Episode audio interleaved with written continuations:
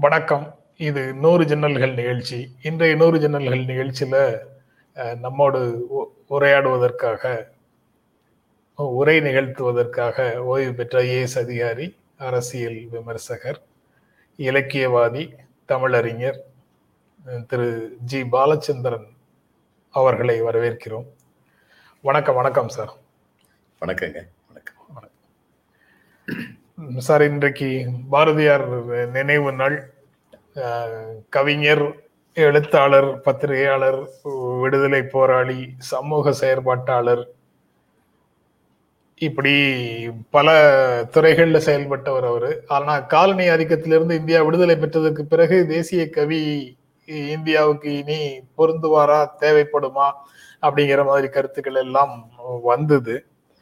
ஆனால் ஆனா இன்றைக்கு வரைக்கும் நமக்கு வந்து பாரதியினுடைய புதிய ஆத்திச்சூடியும் வேறு சில பாடல்களும் நம்ம நம்முடைய ச- வாழ்வின் முன்னேற்றங்களுக்கு பொது வாழ்வில் ஒரு நேர்மையான செயல்பாட்டுக்கு சுயச்சார்புக்கு அப்புறம் மத நல்லிணக்கத்துக்கு சுதேசி கொள்கைகளுக்கு அப்படின்னு எல்லாவற்றுக்குமே அவசியமானவையாக இருக்கிறத பார்க்கிறேன். அதில் அதுல முக்கியமானது ஒரு வாசகம் புதிய ஆத்திச்சூடியில் இருக்கக்கூடிய முக்கியமானதொரு வாசகம் தான் ரௌத்திரம் பழகு. அது ரவுத்ரம் பழகு மேனேஜ் த ஆங்கர் அப்படின்னு சொல்லியிருக்கிறாரா? அல்லது கெட் ஆங்கிரி அப்படின்னு சொல்றாராங்க அஹ் அப்படிங்கிற கேள்வி வந்து எனக்கு ரொம்ப நாளா இருந்துகிட்டே இருக்கு. ஆனா புதிய ஆத்திச்சூடியில ஏற்கனவே இருக்கிற வேறு சில ஆத்திச்சூடிகளோட ஒப்பிட்டு பார்க்கும்போது அவர் கெட் ஆங்கிரின்னு தான் சொல்லியிருக்கிறாருங்கிற முடிவுக்கு வர வேண்டியது இருக்குது. தீயோர்க்கு அஞ்சல் நையப்புடை நேர்பட பேசு அப்படின்னு வேற சில அ- ஆத்திச்சூடிகளோட ஒப்பிடும்போது இவர் வந்து கெட் ஆங்கிரின்னு தான் சொல்லியிருக்கிறாரு அப்படிங்கிற முடிவுக்கு வர வேண்டியதா இருக்கு. நீங்க எப்படி பாக்குறீங்க? உங்களுடைய உரையை கேட்பதற்கு நண்பர்களைப் போலவே நானும் ஆவலாக இருக்கிறேன். ரௌத்ரம் பழகு. இனி உங்க வசம் இன்னைக்கு பாரதி இருந்திருந்தாருன்னா கெட் ஆங்கரின்னு சொல்லியிருக்க மாட்டாரு. கெட் ஆங்கரியர் அப்படின்னு சொல்லியிருப்பாரு. அதிக ரௌத்ரம் பழக்கன்னு சொல்லி சொல்லியிருப்பாரு. அப்படிப்பட்ட நிலைமையில வந்து இந்தியா மட்டும் இல்லை உலக நீங்க இன்னைக்கு வந்து தமிழ்நாட்டை இந்தியா விட்டு விலக்கி பார்க்க முடியாது. இந்தியாவை உலகத்திலிருந்து விலக்கி பார்க்க முடியாது. அப்படின்னு சொல்லி பார்க்கும்போது பொருளாதார ரீதியாகவும் சமூக ரீதியாகவும் உலகு என்று பல விதங்களிலும் ஒன்றிணைக்கப்பட்டு விட்டது ஒன்றிணைக்கப்பட்ட கட்டாயம் நிகழ்ந்து விட்டது த வேர்ல்டு ட்ரேட் ஆர்கனைசேஷன் உதாரணமாக அது வந்து உலக வர்த்தக மையம் வந்து என்னாச்சு? உலக வர்த்தக அமைப்பு. It transcended the political borders of the countries அரசியல் ரீதியாக உள்ள எல்லைகளை எல்லாம் தாண்டி பொருளாதார அஹ், கொள்கைகள் வலுப்பெற்று விட்டன. அதை எதிர்ப்பதற்கு இன்று பல அரசு அமைப்புகளுக்கு நாடுகளுக்கு வலிமை கிடையாது அப்படிங்கிற நிலைமையில் இருக்கு. இப்படி இருக்கும் பொழுது எல்லாமே நன்றாக நடந்தால் இந்த மாதிரியான விஷயங்கள் வந்து வரவேற்க தகுந்ததாக இருக்கும். ஆனால் இன்னைக்கு நடக்கிறது எல்லாமே எப்படி இருக்குன்னா பள்ளங்களை ஏமாற்றி விட்டு தண்ணீர் மேடுகளை நோக்கியே பாய்ந்து கொண்டிருக்கின்றது அப்படி சொல்லி தமிழில் ஒரு கவிஞர் எழுதின மாதிரி உலகம் பூராமே இன்னைக்கு அந்த நிலைமையாக இருக்குது இந்த லிபரலைசேஷன் ஆஃப் எக்கானமி வந்ததுக்கப்புறம் எக்கனாமிக் லிபரலைசேஷன் வந்ததுக்கப்புறம் ஏழைகளுக்கும் பணக்காரர்களுக்கும் உள்ள இடைவெளி அதிகரித்தது என்பது ஒன்று. அதையும் தவிர பணக்காரர்கள் மிக மிக பெரிய பணக்காரர்களாக ஆவதும் ஏழைகள் மிக மிக ஆஹ், தாழ்ந்த ஏழைகளாக ஆவதும் நடுத்தர வர்க்கத்தில் உள்ளவர்களும் ஏழ்மை நிலை நோக்கி சென்று கொண்டிருப்பதும் அப்படிங்கிற ஒரு நிலைமை வந்து வந்துகிட்டு இருக்கு. இது இந்தியாவில் மட்டும் இல்லை பல நாடுகளில் இது மாதிரி வந்துகிட்டு இருக்கு. பாரதி வந்து மானிடத்தை பாடிய ஒரு மகா தத்துவ ஞானி அவரை வந்து நீங்கள் நான் நீங்களும் நானும் கவிஞன் அப்படிங்கிற ஒரு கூட்டுக்குள்ளே வந்து அடைக்க முடியாது. பாரதிதாசன் வந்து பாரதியை பற்றி சொன்ன எல்லா சொற்களுமே எல்லா சொற்களும் வலிமை மிக்க சொற்கள். நீடுதுயில் நீக்க பாடி வந்த நிலா காடு மணக்க வரும் கற்பூர சொற்கோ. கற்பனை ஊற்றாம் கதையின் புதையல். திறம்பாடு வந்த மறவன். புதிய அறம்பாடு வந்த அறிஞன். பாவலன் பாரதி. புகுத்து மொழி பேச்செல்லாம் பொன்னியாற்று புனல் போல பொங்குகின்ற கண்ணல் போல துடித்து குதித்து தொடர்வதுண்டா மன்னார் பாட்டில் அதுதான் உண்மை. அவர் பன்முக திறமை கொண்ட பன்முக சிந்தனை கொண்ட ஒரு மாபெரும் தத்துவ ஞானி கவிதை அவருடைய ஊடகம். கவிதை அவருடைய முடிவு அல்ல அது அவருடைய தொடக்க உரை. அவர் இறுதியாக சென்றது மானிடத்தை பற்றி பாடியதும் அவருடைய இறுதி அல்ல. மானிடத்திற்கும் மேலாக மனிதநேயம் உலகநேயம் என்பதையெல்லாம் மீறி பிரபஞ்ச நேயனாக பாரதி இறுதியில் பரிணமித்தார் என்பதுதான் உண்மை. அதனால்தான் தனி ஒருவனுக்கு உணவில்லை எனில் ஜகத்தினை அழித்திடுவோம் என்று மானுட நேயம் பாடிய அதே பாரதி காக்கை குருவி எங்கள் ஜாதி நீள் கடலும் மலையும் எங்கள் கூட்டம் என்று அவரால் பாட முடிந்தது.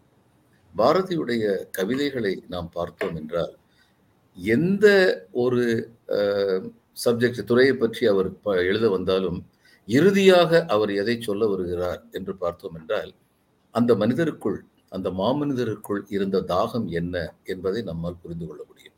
ஒரு சில எடுத்துக்காட்டுகள் கூறுகின்றேன். பாரதி எல்லோருக்கும் கல்வி கற்பிக்கப்பட வேண்டும் என்று எண்ணினார். அதை பாடலாகவும் அடித்தார். கல்வி கற்பிக்கப்பட வேண்டும் என்று எண்ணும் பொழுது அவர் முதலில் என்ன சொன்னார்? எல்லாரையும் பள்ளிக்கூடத்துக்கு கொண்டு வந்து உட்கார வச்சுருங்க. அவங்களுக்கெல்லாம் படிச்சு பாடம் சொல்லி கொடுத்துருங்க அப்படின்னு சொல்லலை. அவர் முதல்ல சொன்னது வயிற்றுக்கு சோரிடல் வேண்டும். ஏனென்றால் பட்டினி கிடக்கும் வயிற்றுடன் ஒரு இளைஞனுக்கு ஒரு சிறுவனுக்கு பாடம் படிக்க முடியாது. அதனால் தான் முதலில் சொன்னார் வயிற்றுக்கு சோறிடல் வேண்டும். சரி சோறு போட்டாச்சு. அப்புறம் நல்லா படிக்கிற குடும்பங்கள் இந்த நம்ம சொல்லுவோமே தன்மையான குடும்பங்கள் இங்கே இருந்தெல்லாம் அவங்களெல்லாம் படிக்கிற பசங்க நல்லா படிப்பாங்க. அதனால் அவங்களெல்லாம் கூப்பிட்டு வந்து படிக்க வச்சுருவோமா? இல்லை வயிற்றுக்கு சோறிடல் வேண்டும். அடுத்து இங்கு வாழும் மனிதருக்கெல்லாம் irrespective of caste creed and community இங்கு வாழும் மனிதருக்கு எல்லாம் அப்போ எல்லாருக்கும் படிப்பு சொல்லிக் கொடுக்கணும். முதல்ல எல்லாரும் வந்து வயிறு நிறைவாக இருக்கணும். அடுத்து படிப்புங்கிறது எல்லாருக்கும் சொல்லிக் கொடுக்கணும். சரி நல்ல சாப்பாடு போட்டாச்சு எல்லாரையும் பள்ளிக்கூடத்துக்கு கூப்பிட்டு வந்து படிப்பு ஆரம்பிச்சிடலாமா? இல்லை. வயிற்றுக்கு சோறிடல் வேண்டும். இங்கு வாழும் மனிதருக்கெல்லாம் பயிற்சி இது ரொம்ப முக்கியமான ஒரு சொல். You give them the training so that they can absorb the education கல்வியை உணரும் அளவிற்கு புரியும் அளவிற்கான பயிற்சியை முதலில் கொடுங்கள். சரி அந்த பயிற்சியை கொடுத்தாச்சு. நீ சொன்னதெல்லாம் செஞ்சிட்டோம். வந்து உட்காருப்பா புஸ்தகத்தையெல்லாம் எடுத்து படி அப்படின்னு சொல்லி சொல்லிடலாமா? அப்படின்னா அதுவும் அவருக்கு படிக்கலை. வயிற்றுக்கு சோரிடல் வேண்டும். இங்கு வாழும் மனிதருக்கெல்லாம் பயிற்சி பல கல்வி தந்து மல்டி பர்பஸ் எஜுகேஷன் ஏட்டு சுரக்காயா ஆக்காத. சரி சோறும் போட்டாச்சு. எல்லாரையும் கூப்பிட்டு அவங்களுக்கு உரிய பயிற்சியும் கொடுத்து பல கல்வியும் கொடுத்து அவன் குடும்பத்தை நல்லா பார்த்துக்கணும் ஆசீர்வாதம் பண்ணி அனுப்பி வைக்கலாமா? இல்லை. வயிற்றுக்கு சோரிடல் வேண்டும். இங்கு வாழும் மனிதருக்கெல்லாம் பயிற்று பல கல்வி தந்து இந்த பாறை உயர்த்திடல் வேண்டும். அவர் கடைசியில் சொன்னது தன்னுடைய நாட்டோட மட்டும் அவர் நிற்கலை அவர் தன்னுடைய நாடுன்னு சொல்லி ஆரம்பிக்கும் போது வாழிய செந்தமிழ் வாழ்கன தமிழர் வாழிய பாரத மணித்திரு நாடு படிப்படியாக போனார். ஆனால் எதையுமே வந்து அவர் நிப்பாட்டலை. என் மொழி என் இனம் என் நாடு அப்படின்னு எவ்வளவு பெருமிதமா இருந்தாரோ அதே மாதிரி இங்கு வாழும் மனிதருக்கெல்லாம் பயிற்சி பல கல்வி தந்து இந்த பாறை உயர்த்திடல் வேண்டும். கல்வியை பத்தி பாடும் பொழுது அவர் இறுதியா போனது என்ன? இந்த உலகமே வந்து நல்லா இருக்கணும் அப்படின்னு சொல்லி நினைச்ச அந்த பேராண்மை அது வந்து பாரதிக்கு சொந்தம். சரி இப்போ இன்னொன்று பார்ப்போம். இந்த பாஞ்சாலி சபதம்னு சொல்லி ஒன்று எழுதினார். அந்த பாஞ்சாலி சபதத்தில் வந்து ஒவ்வொருத்தராக வந்து சபதம் போடுவாங்க. அதாவது எல்லாத்துக்கும் பொறுத்துக்கிட்டே இருப்பான். பீமன் வந்து இவ்வளோ பாஞ்சாலியை வந்து பகடைன்னு சொல்லி வச்சோடனே அவனுக்கு பொறுக்காது அப்போ அவன் வந்து நொந்து போய் அவன் வந்து தன்னுடைய அண்ணன்ட்ட வந்து சொல்லுவான். சூதர் மனைகளிலே அண்ணே தொண்டு மகளிர் உண்டு. சூதிர் பணையம் என்றே அங்கு ஒரு தொண்டச்சி போவதில்லை. ஏது கருதி வைத்தாய் அண்ணே? யாரை பணையம் வைத்தாய்? பூமி அரசரெல்லாம் போற்ற விளங்குகின்றான். சாமி புகழினைக்கே வெம்போர் சண்டன பாஞ்சாலர். அவன் சுடர்மகளை அண்ணே ஆடி இழந்து விட்டாய் தர்மம் கொன்று விட்டாய் அண்ணே என்று சொல்வான்.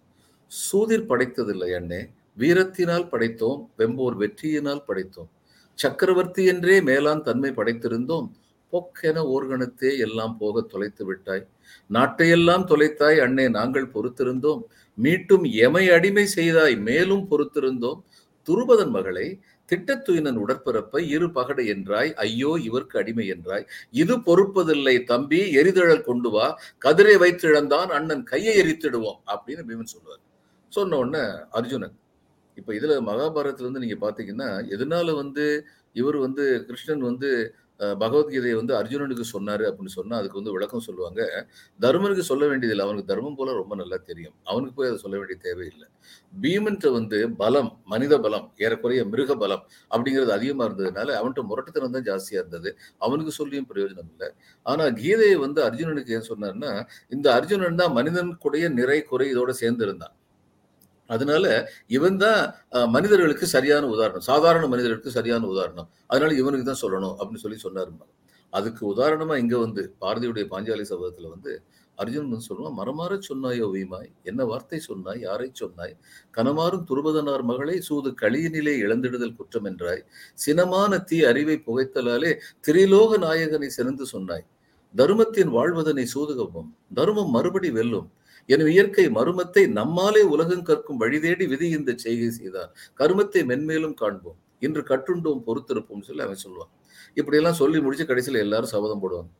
அந்த சபதம் வந்து ரொம்ப அழகான அற்புதமான சபதம். இவர் வந்து பாஞ்சாலி வந்து சபதம் போடுவார். துரியோதனுடைய இது தொடை ரத்தம் அதுக்கப்புறம் என் துச்சாதனுடைய மார்பு ரத்தம் இது ரெண்டையும் சேர்த்து தான் நான் வந்து எண்ணெயை வந்து எனக்கு போட்டு என்னுடைய மு- குடலை வந்து முடிவேன். அது வரைக்கும் என் குடல் முடிக்க மாட்டேன்னு சொல்லிடுவார். இவர் வந்து சொல்லுவார் பீமன் வந்து சொல்லுவார் இந்த துரு துரியோதனையும் துச்சாசனையும் இந்த நூறு பேரையும் கௌரவர்களையும் நான் வந்து போரில் வந்து கொன்றுவேன்னு சொல்லுவார். இதில் வந்து அர்ஜுனன் சொல்கிற சபதம் வந்து இன்னும் அழகான வார்த்தை. அந்த அர்ஜுனன் வந்து என்ன சொல்லுவார் இந்த பாதக கர்ணனை போரில் மடிப்பேன். தீர்த்தன் பெரும்புகள் விஷ்ணு எங்கள் சீரிய நண்பன் கண்ணன் கடலானை. கார்த்தடன் கண்ணியன் தேவி அவள் கண்ணிலும் காண்டிவ வில்லிலும் ஆணை போர்த்தொழில் விந்தைகள் காண்பாய். ஹே பூதலமே அந்த போதினில் என்றான் அப்படின்னு அர்ஜுனன் சபதம் சொல்றத சொல்லுவார். இதுல என்ன ஒரு அழகுன்னா இதுக்கு எல்லாரும் என்ன வியாக்கியானம் விளக்கம் கொடுத்துக்கிட்டு இருந்தாங்கன்னா அர்ஜுனன் வந்து கடவுள் மேல நம்பிக்கை வச்சு துர்காதேவி மேல நம்பிக்கை வச்சு அவர் சபதம் போட்டாரு அப்படின்னு. ஜீவானந்தம் பா ஜீவானந்தம் தான் இது சரியான விளக்கம் சொன்னார். அவன் என்ன சொன்னா இந்த பாதக கர்ணனை போரில் மடிப்பேன். அது எப்படி மடிப்பேன்? தீர்த்தன் பெரும்புகள் விஷ்ணு எங்கள் சீரிய நண்பன். எங்கள் சீரிய நண்பன் கண்ணன் கடலானை கார்த்தடன் கண்ணி என் தேவி என் மனைவி. அவள் கண்ணிலும் காண்டிவ வில்லினும் ஆணை என் நட்பு என் குடும்பம் என் திறமை இவைகளை அடிப்படையாக வைத்து இந்த போரில் நான் வெல்வேன். அடுத்து ஒரு அற்புதமான வார்த்தை பிரயோகம் வந்து பாரி சொன்னார். போர்த்தொழில் விந்தைகள் காண்பாய். ஹே போது பூதலமே அந்த போரினில் என்றார் அது என்ன போர்த்தொழில் விந்தைகள்? போர்த்தொழில் காண்பாய் தானே சொல்லணும். ஏன் போர்த்தொழில் விந்தைகள் காண்பாய்ன்னு சொன்னாரு? ஏன்னா அர்ஜுனனுக்கு சவ்யசாசின்னு ஒரு பேர். ரெண்டு கையாலும் அம்பு ஏவன் வலது கையாலும் ஏவா இடது கையாலும் ஏவான் அப்படிப்பட்ட யுத்தத்திற்கு இலக்கண வகுத்தவன் அர்ஜுனன். அதனாலதான் சொன்னான் போர்த்தொழில் விந்தைகள் காண்பாய். You will see the magic of warfare in this battlefield when I put an end to this fellow Karnan அப்படின்னு சொல்லி அவர் வந்து சபதம் சொன்னார். இப்படி எல்லாம் சொல்லி முடிச்சு எல்லாரும் சமம் சொல்லி முடிச்சிட்டாங்க. அதுக்கப்புறம் என்னாச்சு? அந்த ஓம் என்று உரைத்தனர் தேவர். ஓம் ஓம் என்று உருமிற்று வானம். பூமி அதிர்ச்சி உண்டாச்சு. விண்ணை பூழி படுத்தியதாம் சுழற்காற்று. சாமி தர்மன் புவிக்கே என சாட்சி உரைத்தன பூதங்கள் ஐந்தும். நாமும் கதையை முடித்தோம். போயிட வேண்டியதானே எல்லாமே பண்ணியாச்சுல? எல்லாரும் சபதம் போட்டாங்க. இவர் ரொம்ப அழகான செந்தமிழ்ல வந்து ரொம்ப அற்புதமா எழுதிட்டாரு. நாமும் கதையை முடித்தோம்னு முடிக்க வேண்டியதானே ஆனா அப்படி முடிக்கிறது பாரதி இல்லையே. நாமும் கதையை முடித்தோம். இந்த நானிலமுற்றும் நல்லின்பத்தில் வாழ்க. உடைய கடைசி வரி இறுதி வரி பாஞ்சாலி சோகத்தில் இந்த நானிலமுற்றும் நல்லின்பத்தில் வாழ்க அப்படின்னு சொல்லி எழுதினார் சரி உலகத்தில் யாரையோ படிக்க வைக்கணும்னு சொன்னார் அந்நியார் உலகத்தை பற்றி பேசினாரு. பாஞ்சாலி சபதம்னு சொல்லிட்டு பேசினாரு அந்நியார் உலகத்தை பற்றி பேசினாரு. அப்படின்னு சொல்லி பார்த்தா எல்லாருக்கும் இருக்கிற மாதிரி ஆசை இவருக்கும் இருந்தது. பாரதிக்கும் இருந்தது. ஒரு சின்ன அழகான ஒரு தோட்டம் இருக்கணும். அதுக்கு நடுவில் வந்து ஒரு வீடு இருக்கணும். அப்படியெல்லாம் நினைச்சார். குயிலெல்லாம் கோவன் அந்த பக்கம் அப்படின்னு நினைச்சார். அப்போ அதை பற்றி எழுதினார். காணி நிலம் வேண்டும் பராசக்தி காணி நிலம் வேண்டும். அங்கு தூணில் அழகியதாய் நன் மாடங்கள் துய்ய நிறத்தினதாய் அந்த காணி நிலத்தினிடை ஓர் மாளிகை கட்டித்தரல் வேண்டும். பத்து பன்னிரண்டு தென்னை மரம் பக்கத்திலே வேணும். நல்ல முத்துச் சுடர் போலே நிலா ஒளி முன்பு வர வேணும் அங்கு கத்தும் குயிலோசை சற்றே எந்தன் காதில் பட வேணும் எந்தன் சித்தம் மகிழ்ந்திடவே நன்றாய் இளம் தென்றல் வர வேணும் பாட்டு கலந்திடவே அங்கே ஒரு பத்தினி பெண் வேணும். எங்கள் கூட்டு களியினிலே கவிதை கொண்டு தர வேணும். அந்த காட்டு வெளியினிலே அம்மா நின்றன் காவல் உற வேணும். இதை விட ஒருத்தருக்கு என்ன வேணும்? க- அங்க கத்தும் குயிலோசை எந்த எந்த- சற்றே எந்தன் காதில் படவேன்னு சொன்னதை ரொம்ப விமர்சிச்சாங்க. குயில் கூவும். அது எப்படி குயில் கத்துன்னு எழுதினார்? பாரதி தப்பா எழுதினார் கூட சொன்னாங்க. அதுக்கு ரொம்ப அருமையான ஒரு விளக்கம் கொடுக்கப்பட்டது. சரியான விளக்கம். என்ன விளக்கம்னா பாட்டு கலந்திடவே அங்கே ஒரு பத்தினி பெண் வேணும். எங்கள் கூட்டு களியினிலே கவிதை கொண்டு தர வேணும். அப்படி மனது வந்த பத்தினி பெண் இருக்கும்போது குயில் கூவுறது கூட கத்துற மாதிரி தான் இருக்கும். அதனால தான் அவர் வந்து வார்த்தை பிரயோகம் சரியாகத்தான் போட்டான்னு சொல்லி சொன்னார். அங்கு கத்தும் குயிலோசை சற்றே எந்த காதில் பட வேணும். சித்தம் மகிழ்ந்திடவே நன்றாய் இளம் தென்றல் வர வேணும். பாட்டு கலந்திடவே அங்கே ஒரு பத்தினி பெண் வேணும். எங்கள் கூட்டு களியினிலே கவிதை கொண்டு தர வேணும்.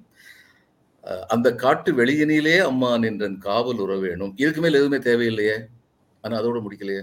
அந்த நேரத்தில் தன்னுடைய விளைவு தன்னுடைய சொந்த விளைவை பற்றி சொல்லும்போது அந்த காட்டு வெளியினிலே அம்மா நின்றன் காவல் உற வேணும் எந்தன் பாட்டு திறத்தாலே இவ்வையத்தை பாலித்திடல் வேண்டும் அப்படின்னு சொல்றேன் அந்த நேரத்தில் எந்தன் பாட்டு திறத்தாலே இவ்வையத்தை பாலித்திடல் வேண்டும் அப்படின்னு சொன்னேன். இதுதான் பாரதி. பாரதியை பற்றி அவ்வளவு எளிதாக புரியாமல் தேசிய கவி என்று அவரை அறியாதவர்களே சொன்னார்கள்.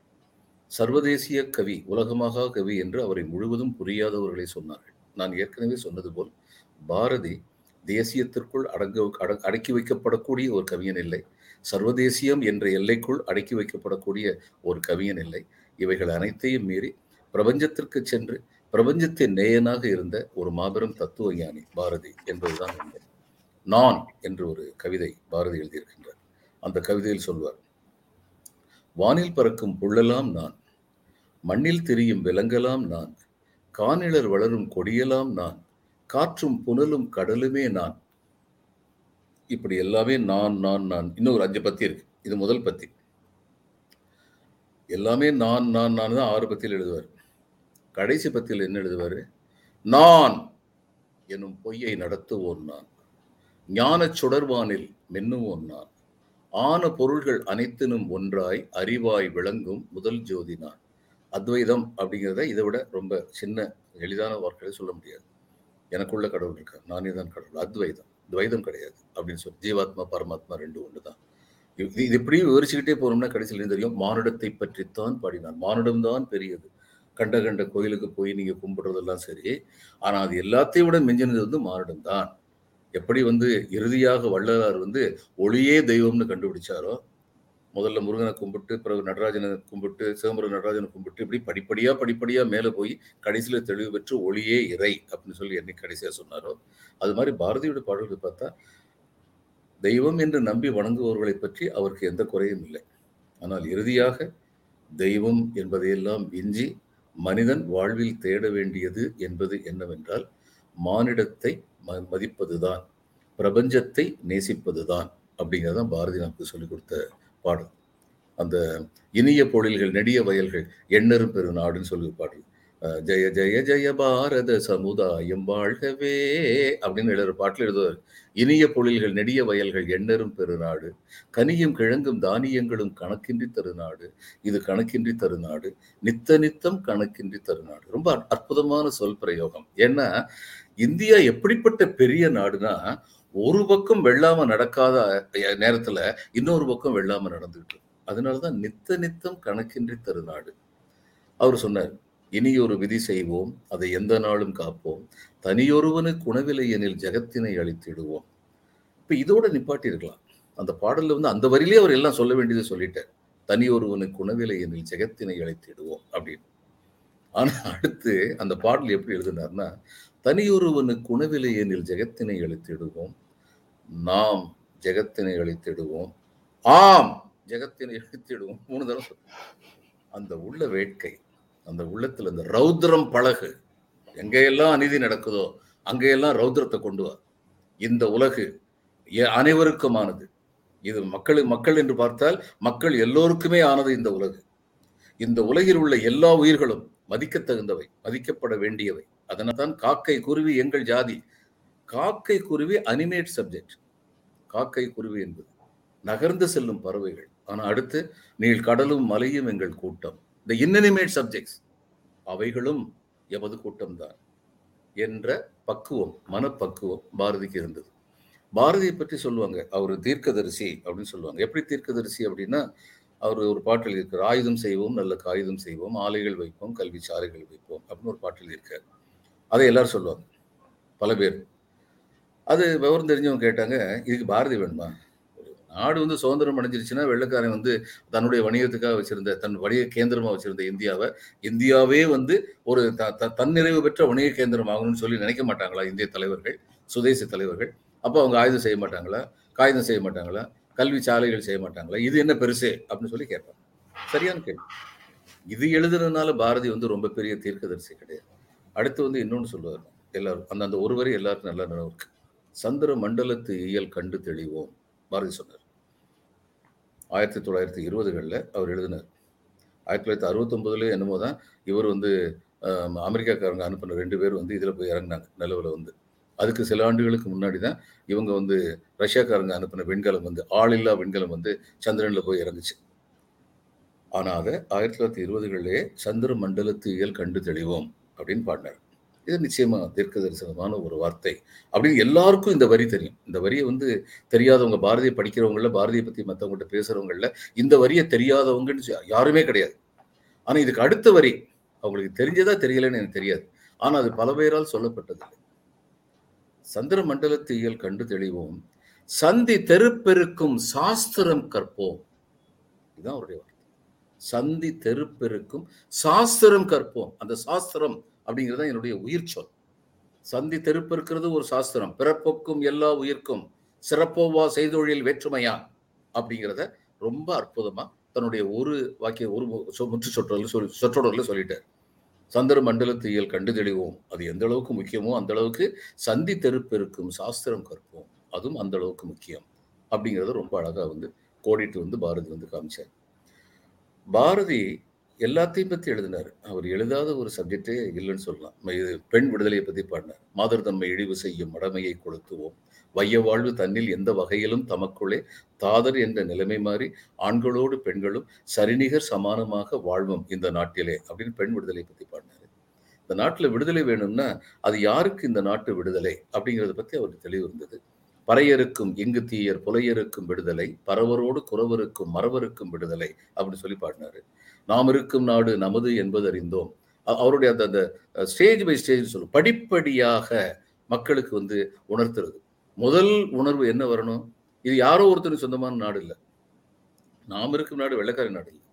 நாம் இருக்கும் நாடு நமது என்பது அறிந்தோம். அது ஃபர்ஸ்ட் ஸ்டேஜ் அடுத்த சொல் என்ன சொன்னார்?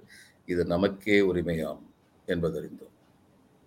யார் யாரும் இங்கே சொந்தம் கொண்டாட முடியாது. சில பேர் மட்டும் சொந்தம் கொண்ட முடியாது. இந்த நாடு எல்லாருக்கும் சொந்தம். இது பாரதியுடைய சொல். அதுக்கப்புறம் ஆரா பத்மநாபன் ரா ஆ. பத்மநாபன் அவர் வந்து பாரதி நூறுன்னு சொல்லி எழுதின நூலில் வந்து பாரதியை பற்றிய பல சுவையான சம்பவங்கள் அவர் வந்து எழுதியிருக்காரு. பாரதி வந்து ஜாதி இல்லைன்னு சொல்லி பாடலை. அதை மாற்றி விட்டாங்க. சுதேசமித்திரன்ல முதல்ல அந்த பாடல் இருந்தபோது ஜாதிகள் இல்லை அடி பாப்பான்னு அவர் எழுதுறார் ஜாதிக்குள் உயர்வில்லை அடி பாப்பா அப்படின்னு எழுதினார். அவருடைய காலகட்டத்தில் இருந்த பாரதி வந்து ஜாதி இருக்கு ஜாதி வேறுபாடு இருக்கு அப்படிங்கிறது நிதர்சனம் அப்படிங்கிறத ஏற்றுக்கிட்டு தான் இருந்தார். ஆனால் இந்த ஜாதியின் காரணமாக ஒருவன் தாழ்ந்தவன் ஒருவன் உயர்ந்தவன் என்று இருக்கக்கூடாது. அதனால தான் இது தாழ்த்தப்பட்டு என்று கருதப்பட்ட ஒருத்தருக்கு வந்து பூணூல் மாட்டி விட்டார் அவர் பாண்டிச்சேரியில் இருந்தது கடைநல்லூரில் இருந்தபோது பக்கத்து வீட்டுக்கார்ட்ட வந்து ஒரு பெரிய சண்டை போட்டார். அவர் வந்து இவர்கிட்ட வந்து கேட்டார் நீர் தான் ரொம்ப சீர்திருத்தம்லாம் பண்ணுறீங்க அப்போ என் பையனுக்கு உங்கள் பொண்ணை கல்யாணம் பண்ணி வச்சிடலாமேன்னு உடனே பாரதி வந்து சீர்திருத்தம் பண்ணுறதுக்கு என் ப- என் பொண்ணை வந்து உங்கள் பையன் உங்கள் ப- பையன் வந்து என் பொண்ணை எதுக்கு கல்யாணம் பண்ணோம் நீங்கள் தாழ்த்தப்பட்ட தாழ்த்தப்பட்டன்னு சொல்கிறீங்களே அங்கேருந்து ஒரு பொண்ணு எடுங்க. அதான் சீர்திருத்தம் அது சொன்ன அவர் கோவம் வந்துருச்சு. எங்கிட்ட வந்து லைசன்ஸ் வாங்கின துப்பாக்கி இருக்கு. நாளை காலையில் இந்த ஆள் உயிரோடு இருக்க மாட்டான்னு சொன்ன உடனே தான் கடைநல்லூர் வந்து இவருடைய மைத்துனர் வந்து அவனுக்கு பயந்து மறுநாள் காலையில் வரைக்கும் வெயிட் பண்ண மத்- மத்தியானமே இவர் வந்து அனுப்பி விட்டார் அப்படித்தான் அவர் வந்து சென்னைக்கு வந்து சேர்ந்தார் பாரதியார். இது மாதிரி பல முக்கியமான தகவல்கள் வந்து பத்மநாபனுடைய நூலில் வந்து நம்ம வந்து பார்க்க முடியும். பாரதி ஆத்மா அழிவில்லாத ஒரு ஆத்மாவாக இருந்தது. இப்போ எல்லாரும் வந்து என்ன சொல்ல வருவாங்கன்னா இந்த பாரதி வந்து அஹ், வந்து கவர்னர்ட்ட வந்து எழுதி கொடுக்கலையா? அவர் எழுதி கொடுத்தாரு. இந்த க இதுலேருந்து பாண்டிச்சேரியிலேருந்து வர்றதுக்கு வந்து அவங்க வந்து சொன்னாங்க ஐயா இனிமேல் உங்களை பற்றி யாரும் எதுவும் செய்ய போகிறது இல்லையா? நீங்க வாங்கன்னு சொல்லி அவரை என்கரேஜ் பண்ணிவிட்டு அவர் கடலூரில் வந்த உடனே உள்ளே வச்சுட்டாங்க என்னன்னு கேட்டால் ப்ரொடெக்டிவ் கஸ்டடியில் வச்சுருக்கோன்னு சொல்லி சொன்னாங்க அப்ப இவரும் சொன்னாரு நான் வந்து தேச துரோகம்னு எதுவுமே செய்ய மாட்டேன்னு ஏற்கனவே சொல்லியிருக்கேன். கவர்னருக்கு எழுதினார் நான் ஏற்கனவே சொல்லியிருக்கேன். அப்படி இருக்கும்போது எதுக்காக வேண்டிய என்னை உள்ள வைக்கிறீங்க? இது அவருடைய மன்னிப்பு கடிதமாக பல பேர் வந்து பேசுறாங்க அவர் சொன்ன தேச துரோகம் செய்ய மாட்டேன். ராஜாங்க விரோதமாக எதுவும் செய்ய மாட்டேன். ஆனா அந்த ராஜாங்கத்துக்குள்ள கொடுத்திருக்க உரிமைகளின்படி அவர் எல்லாத்தையுமே மறுபடியும் செஞ்சார். பிரிட்டிஷ்காரங்க வந்து நம்ம நம்ம பிரிட்டிஷ்காரங்களுக்கு உலகத்து முன்னாடி தங்களை நல்லவர்களாக காட்டிக்கிட வேண்டிய ஒரு கட்டாயம் இருந்ததனால் அவர்கள் வந்து பேச்சுரிமை என்பது நாங்கள் கொடுத்திருக்கிறோம்னு சொல்லி காட்ட வேண்டிய கட்டாயத்தில் இருந்தாங்க. அந்த கட்டாயத்தில் இருந்ததுனால கொஞ்சம் பேச்சுரிமை குடிப்பாங்க. கொஞ்சம். அது த கொஞ்சம் வரம்பு மீறி போயிடுச்சு அதை நிப்பாட்டிடுவாங்க. அங்கே இவர் லோகமானிய திலகருக்கும் முத்துராமலிங்க தேவருக்கும் வந்து வாய்ப்பூட்டு சட்டத்துப்படி சொன்னாங்க. இனிமே மேடையில் ஏறி பேசவே கூடாது அப்படின்னு சொல்லி சட்டம் போட்டாங்க. அதே மாதிரி செந்தமிழ் பொகுதி நிலை இன்ப தேன் வந்து பாயுது. காதலை பாட்டுக்கு தட உத்தரவு போட்ட அரசு அந்த ஆங்கிலேய அரசு. அவங்க தான் நாங்கள் உலகத்தில் வந்து ஜனநாயகத்துடைய பாதுகாவலர்கள்னு சொல்லிக்குவாங்க. இப்போது இவர் வந்து அந்த கடிதம் எழுதி கொடுத்துட்டு வந்தார் ரெண்டு விஷயம் நமக்கு தெரியணும். பாரதி வந்து உடல் ரீதியாக ரொம்ப வலிமை பெற்ற ஒரு மனிதர் கிடையாது. வலிமை பெற்ற மனிதர் கிடையாது. அவருக்கு அடி தாங்க முடியாது. இதுதான் உண்மை. அப்படி அடி தாங்க முடியாமல் லட்சக்கணக்கான பேர் இருக்காங்க. அப்படியே அடங்கி போறவங்க இருக்காங்க. அந்த ஆத்மா அடங்கலை. அந்த ஆத்மா வந்து உரத்து உரத்து உரத்து உரத்து சொன்னது. உலகத்திற்கு சொன்னது. எது நேர்மை? அப்படிங்கிறது சொன்னது. அந்த ஆத்மாவை யாராலையும் அடக்க முடியல. அதனாலதான் அந்த பாடல்கள்லாம் எழுந்தது. அந்த எழுச்சியெல்லாம் வந்தது. எல்லோரும் சமம். எல்லோரும் ஓர் நிறை எல்லோரும் ஓர் குலம் எல்லோரும் எந்நாட்டு மன்னர் அப்படின்னு அவர் சொன்னது காரணம் அந்த ஆண்மை எழுச்சி. தாய்பரன் கைப்பட சகிப்பவனாகி நாயன வாழ்வோன் நமரிலிங்குளனோ அப்படின்னு சிவாஜி வந்து தன்னுடைய வீர உரையில வந்து கேட்பார் அந்த கேள்வியை கேட்க வச்சது அந்த ஆண்மை எழுச்சி. பாரதிக்கு வந்து ஜாதிக்குள் உயர்வில்லைன்னு நம்பினவர். ஜாதிகள் இருக்குங்கிற உண்மையை ஏற்றுக்கொண்டவர். ஜாதிக்குள் உயர்வில்லை அப்படின்னு நம்பினவர். அதனாலதான் இந்த ஜாதி அந்த ஜாதின்னு சொல்லி அவர் பார்த்ததில்லை. பாரதிய முதல்ல புரிஞ்சுக்கணும். புரிஞ்சுக்கும் போது நமக்கு என்ன தெரியும்னா அந்த பாரதி என்கிற அந்த தத்துவ ஞானி உலகிற்கே வழிகாட்டி. நான் ஏற்கனவே சொன்னேன் இன்னைக்கு வந்து போன நூற்றாண்டுல ஆயிரத்தி தொள்ளாயிரத்தி ஐம்பது ஆயிரத்தி தொள்ளாயிரத்தி அறுபதெல்லாம் வந்து ஜனநாயகத்தின் பொற்காலம். ஏன்னா அமெரிக்கா வந்து நம்முடைய விடுதலையை வந்து ஆதரிச்சாங்க. இந்தியாவுடைய விடுதலை ஆரம்பிச்சாங்க. அதுக்கப்புறம் ஏறக்குறைய இருபது வருஷங்களுக்கு தங்களுடைய சுயநலத்துக்கு இடைஞ்சல் இல்லாத பட்சத்துல எந்த ஒரு நாட்டிலையும் ஜனநாயகம் மலரணும்னா அதுக்காக அவங்க வந்து ஒத்துழைச்சாங்க. தங்களுடைய சுயநலம் வந்துருச்சு. அங்கே ஒரு சர்வாதிகாரி உட்கார வச்சு தங்களுடைய காரியத்தெல்லாம் பண்ணிக்குவாங்க. ஷார்ட் ஆஃப் தேட் அவங்க வந்து உலகத்தில் வந்து இது பண்ணாங்க. ஆனால் இன்னைக்கு ஜனநாயக முறைப்படி ஹவு டெமோக்ரஸிஸ் டை அப்படின்னு ஹார்வர்ட் யூனிவர்சிட்டி பேராசிரியர்கள் ரெண்டு பேர் எழுதியிருக்காங்க. அதில் வந்து எழுதியிருக்காங்க இந்த ராணுவ தலைவர்கள்லாம் வந்து ராணுவ கூ வச்சது அந்த காலம். இது அரசாங்கத்தை இது பண்ணிட்டு த- தலைவர்கள் எல்லாம் சிறையில் வச்சுட்டு அவங்க வந்து நாங்கள் வந்து ராணுவ ஆட்சி நடத்த போறோம்னு சொன்னது ஒரு காலம். இன்னைக்கு அது தேவையில்லை இன்னைக்கு அது நடக்கிறது இல்லை. இன்னைக்கு ஜனநாயகத்தை சிதைக்கிறது ஜனநாயக முறைப்படி ஜனநாயக தேர்தல் முறைப்படி பதவிக்கு வந்துவிட்டு ஜனநாயகத்தின் தூண்களாக இவையெல்லாம் விளங்குகின்றனவோ நீதித்துறை இந்த மாதிரி ஜனநாயகத்தின் தூண்களாக எவையெல்லாம் விளங்குகின்றவோ ஃபோர்த்து பில்லர் ஆஃப் டெமோக்ரஸி பத்திரிகை சுதந்திரம் இந்த மாதிரி இதெல்லாம் வந்து நசுக்கி விட்டு ஆமாம் சாமிகளை உட்கார வைத்து விட்டால் தங்களாட்சி நிலைத்து நடக்கும். ஆனால் அங்கு ஜனநாயகம் இருக்காது. இது இன்னைக்கு பல நாடுகளில் நடக்குது உலகத்தில் ஒரு காலத்தில் ஜனநாயகத்தை வந்து ரொம்ப மரியாதையோடு பார்த்தாங்க. இந்த ஃபிஃப்டிஸில் வந்து நம்ம தமிழ் தமிழ் சினிமா பார்த்தீங்கன்னா இவர் சிவாஜி வந்து இப்போ தம்பி பிஏ படிச்சிருக்காருன்னு அவர் எல்லாரும் மரியாதையை பார்ப்பாங்க. பிஏ படித்தவனுக்கு அந்த காலத்தில் படித்தவனுக்கு ஒரு மரியாதை நீங்கள் படித்தவனுக்கு என்ன மரியாதை படித்தவன் வந்து ஒழுக்கத்தோடு இருந்தால் தான் மரியாதை. படிச்சவங்க எத்தனை பேர் ஒழுக்கத்தோடு இருக்கான்னு தான் முதல் கேள்வி கேட்குறாங்க. நியாயமான கேள்வி. அது மாதிரி ஜனநாயகம் வந்தாலே சந்தோஷப்பட்டுக்கிட்டு இருந்த இந்த உலகம். ஜனநாயகத்தின் மூலம் வந்தவங்க ஜனநாயக கோட்பாடு மதிச்சு நடக்கிறாங்களா? இல்லைன்னா இந்த ஜனநாயகத்துல வந்து என்ன இருக்கு?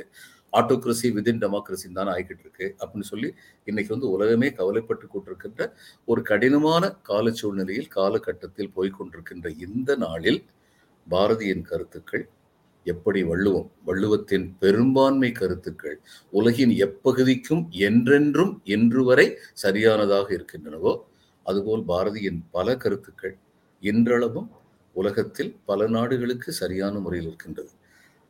இதை பற்றி ரஷ்ய புரட்சியை பற்றி பாடினார். எங்கேயோ ஒரு மூலை இருக்கின்ற சோவியத்தை இங்கே நம் பாரதத்தில் இருந்தென்றோ வாழ்த்துரைத்தார். ஆகா வென்றெழுந்திட்ட அற்புதமாம் யுக புரட்சி ஆகா அவர் உள்ளத்தில் விளைத்திட்ட மகிழ்வில்லை ஆனால் அவர் ரஷ்ய புரட்சியை பற்றி மட்டும் பாடலை. ரஷ்ய புரட்சி வென்றது. பெல்ஜியத்தை பற்றி பாடினார். அறத்தினால் வீழ்ந்துபட்டாய் அப்படின்னு பெல்ஜியத்தை குதிப்பாடு பாடினார் அப்ப தேவையானது என்னது? அறம். எந்த ரௌத்ரம் வேணும்? அறச்சீற்றம். அந்த ரௌத்ரம் வேணும். அந்த ரௌத்ரம் பழகு அப்படின்னு அவர் சொன்னது. அவர் சொன்ன காலகட்டத்தை விட இன்னைக்கு இன்னும் மிகப்பெரிய தேவையாக நமக்கு இருக்கின்றது என்பதுதான் உண்மை. எனவே ஒரு சிறந்த கவிஞன் என்பவனை பற்றி ஆங்கிலத்தில் சொல்வார். He should transcend time and space கால வர்த்தமானங்களை கடந்து வந்தான். சிறந்த கவிஞன்னு சொல்லுவாங்க. நம்முடைய தமிழ்நாட்டில் இருந்த பல புலவர்கள் சங்க காலத்துல அது மாதிரி இருந்தாங்க. அந்த சங்க காலத்துடைய தொடர்ச்சியா இருபதாம் நூற்றாண்டில் பிறந்த இருபதாம் நூற்றாண்டில் வாழ்ந்த ஒரு இணையற்ற தத்துவ ஞானி கவிதையை தன்னுடைய ஊடக மொழியாக கொண்டு உலகையே உலகமே தன் பக்கம் வியந்து பார்க்கும் அளவுக்கு கவிதை திறமை கொண்டவர். ரவீந்திரநாத் டாகூருக்கு வந்து நோபல் பரிசு கிடைச்சதுன்னு கேள்விப்பட்டோன்னு அவர் சொன்ன முதல் வார்த்தை நான் உயிரோடு இருக்கும்போது இன்னொரு இந்திய கவிஞனுக்கா நோபல் பரிசு அப்படின்னு சொல்லி கேட்டார். அவருடைய தன்னம்பிக்கை. அது மட்டும் இல்லை அவர் ரவீந்திரநாத் தாகூர் வந்து சென்னைக்கு வரும்போது அவர் சொன்னாரு நான் ஒரு இது பண்றேன் அவரும் வரட்டும் நானும் போறேன். அவர் கவிதை அவர் பாட்டு என் கவிதை நான் பாடுறேன். எது நல்லா இருக்குன்னு பார்ப்போம். அவருடைய தன்னம்பிக்கை. அவருக்கு தெரியும் தன்னை பத்தி. அப்புறம் நண்பர்கள்லாம் சொன்னாங்க இல்லை வேண்டாம் அப்படின்னு சொல்லி சொன்ன உடனே சரி அப்படின்னு சொல்லிட்டு விட்டேன் இவரை பார்க்கறதுக்கு போனார். மகாத்மா காந்தியை பார்க்கறதுக்கு போனார். மகாத்மா காந்தியை பார்க்கறதுக்கு போனார்னா அங்கே வந்து அவரை யாரும் பார்க்க முடியாம ஒரு தடை இருந்தது. புயலை யாரால் தடுக்க முடியும்? இவர் பார்த்த சுப்பிரமணிய ஐயர் நினைக்கிறேன் அவர் ஓய் சுப்பிரமணிய ஐயர் எப்படியா இருக்கேன்னு சொல்லிட்டு உள்ள போயிட்டார். அவர் மகாத்மா காந்தி என்னமோ சீரியஸ் எழுதிக்கிட்டு இருந்தார். இவர் சொன்னார் மிஸ்டர் காந்தி நாளைக்கு நான் வந்து மீட்டிங் போடுறேன். இதில் மெரினா மெரினா திடல் நினைக்கிறேன். மீட்டிங் போடுறேன். நீங்கள் வரணும்னு சொல்லி நான் ஆசைப்படுறேன். உடனே அவர் வந்து தன்னுடைய செக்ரட்டரியை பார்த்தார். தேசாயை பார்த்தார். தேசாய் வந்து நாளைக்கு நமக்கு ஃப்ரீயாக இல்லை. அப்படின்னு இவர் நாலு நின்று வேணால் வரட்டுமா? அப்படின்னு உடனே இவர் சொன்னார் இல்லை மிஸ்டர் காந்தி. நான் வச்ச தேதியில் நான் வச்சு நடத்தணும். உங்களுக்கு என்னுடைய ஆசீர்வாதம் சொல்லிட்டு போயிட்டார். பக்கத்தில் ராஜாஜி இருந்தார். ராஜாஜிட்ட வந்து இவர் கேட்டார். காந்திஜி வந்து கேட்டார் யார் இவர் அப்படின்னு? எங்களுடைய எங்கள் மாநிலத்தை சேர்ந்த தேசிய கவிஞர் அப்படின்னு சொல்லி அவர் சொன்னார். உடனே அதுக்கு காந்தி வந்து சொன்னார் he is precious keep him safe அப்படின்னு சொல்லி சொன்னார். அவரை நன்றாக பார்த்து கொள்ளுங்கள். அவர் மிக விலை மதிப்பற்றவர் அப்படின்னு சொல்லி சொன்னார். யாராக இருந்தாலும் அந்த முண்டாசு கவிஞனின் இரு கண்களை இரு கணங்கள் பார்த்துவிட்டால் அங்கே உள்ளே கனன்று கொண்டிருக்கும் ரௌத்ரம் அவர்களுக்கு தெரியும். அந்த ரௌத்ரம் அறச்சீற்றம். அனைவரும் நன்றாக இருக்க வேண்டும். இல்லாமல் இருக்கின்ற சூழ்நிலை இருக்கின்றதே.